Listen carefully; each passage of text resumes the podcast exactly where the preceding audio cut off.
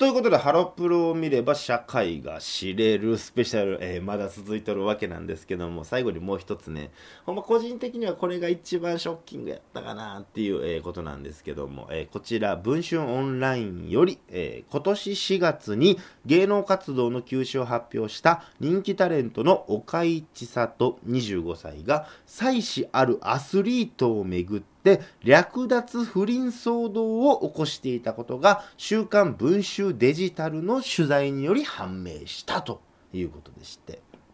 お買いの相手は競輪選手の三谷良樹さん31歳ということでして去年の年間獲得賞金は2億5000万円超えで賞金王に輝いているということですね、えー、この三谷さんは既婚者で下積み時代からの夫を支えてきた走行の妻である A 子さんと子供たちと幸せに暮らしていたということなんですけどもだが岡井と2017年末に出会うと2018年春頃から交際を開始したということでして、えー、三谷が出走するレースの会場では応援する岡井の姿がファンの間でも何度も目撃されていたということでして。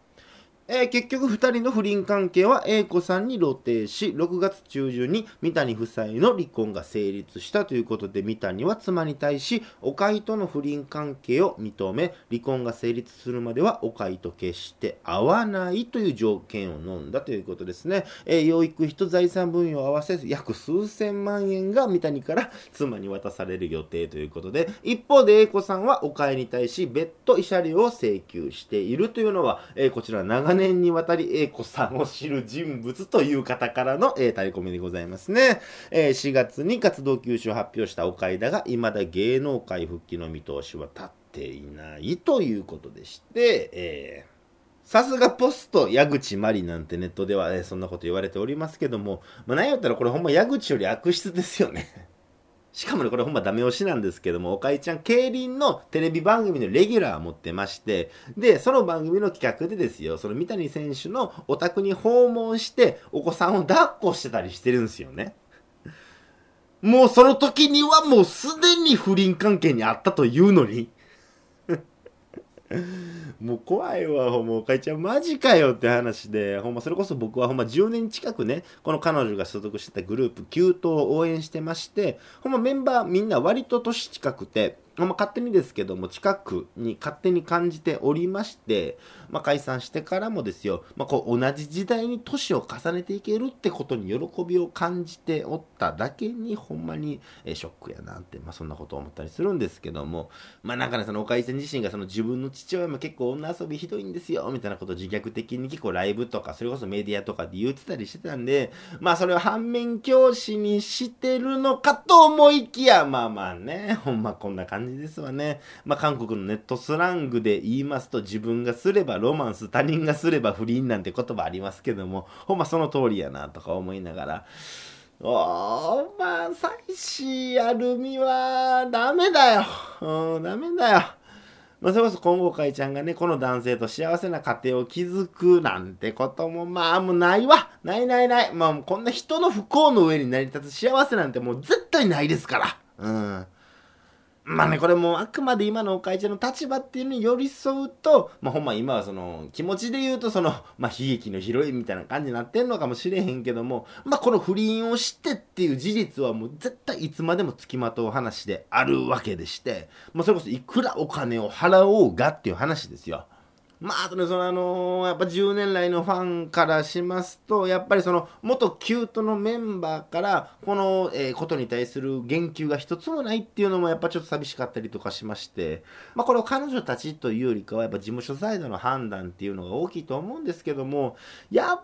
ぱりその元リーダーの矢島真由美ちゃんとかがね、何か一言でも、まあ、ここに対してコメントしてもらえたら、まあ、その応援してた人たちの留意も少しは探るんじゃないかなって、まあ、そんなことも思ったりするんですけども。でですよ、まあこうなってしまった時にですよ、またおかいちゃんが芸能活動再開したいっていう時に、まあそれがいいのか悪いのかと言いますか、あまあそういう問題もありまして、えー、それこそ同じような話で言いますと、まあ今年はそのハロープロジェクトが20周年のメモリアルイヤーなんですけども、まあこのタイミングで、その元モー娘の加護ちゃんですよ、加護亜依さんが、まあ喫煙やら今いろんな問題やってそれになってたんですけども、ハロプロのコンサートに出演したということで、まあその僕は映像も見ましたけども、もうそら号泣して、まあほんまそれこそそんな素晴らしいこともありながら、その一方では、まあこれは皆さんもまだ記憶に新しいんじゃないかなと思うんですけども、まあ元モーニング娘。の、えー、吉沢ひとみさんの式曜日運転でのひき逃げ事件とかもありまして、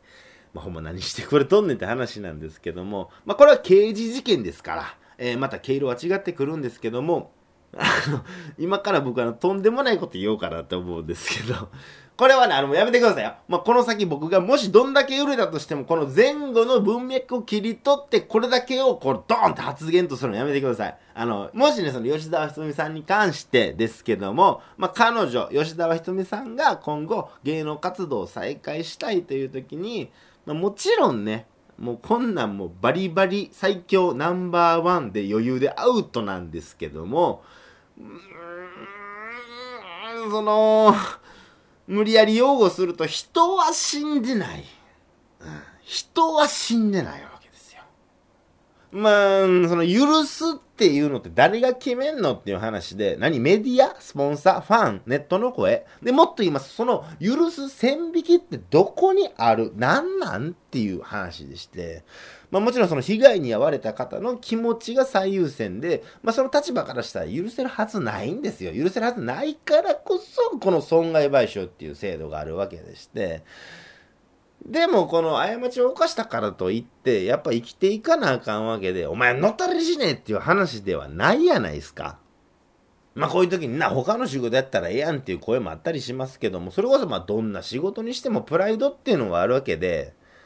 あるわけでというか、てか、皆さん、あるでしょ？僕もありますし。まあ、その、そういう意味で言うと、彼女たちは、その人前に立って表現するってことをなりわいとして、まあ、プライドを持ってやってきてたわけで、今までね。うん。まあ、それはほんま僕も端っこながら、まあ、その気持ちはわかるっていうか、そう思って今もやっていますし、だからその今までを否定するようなこと、まあ、され続ける今後、まあ、そういったことをされながら、これからの人生を送るってそれはすごく僕は悲しいことじゃないかなって思ったりとかして。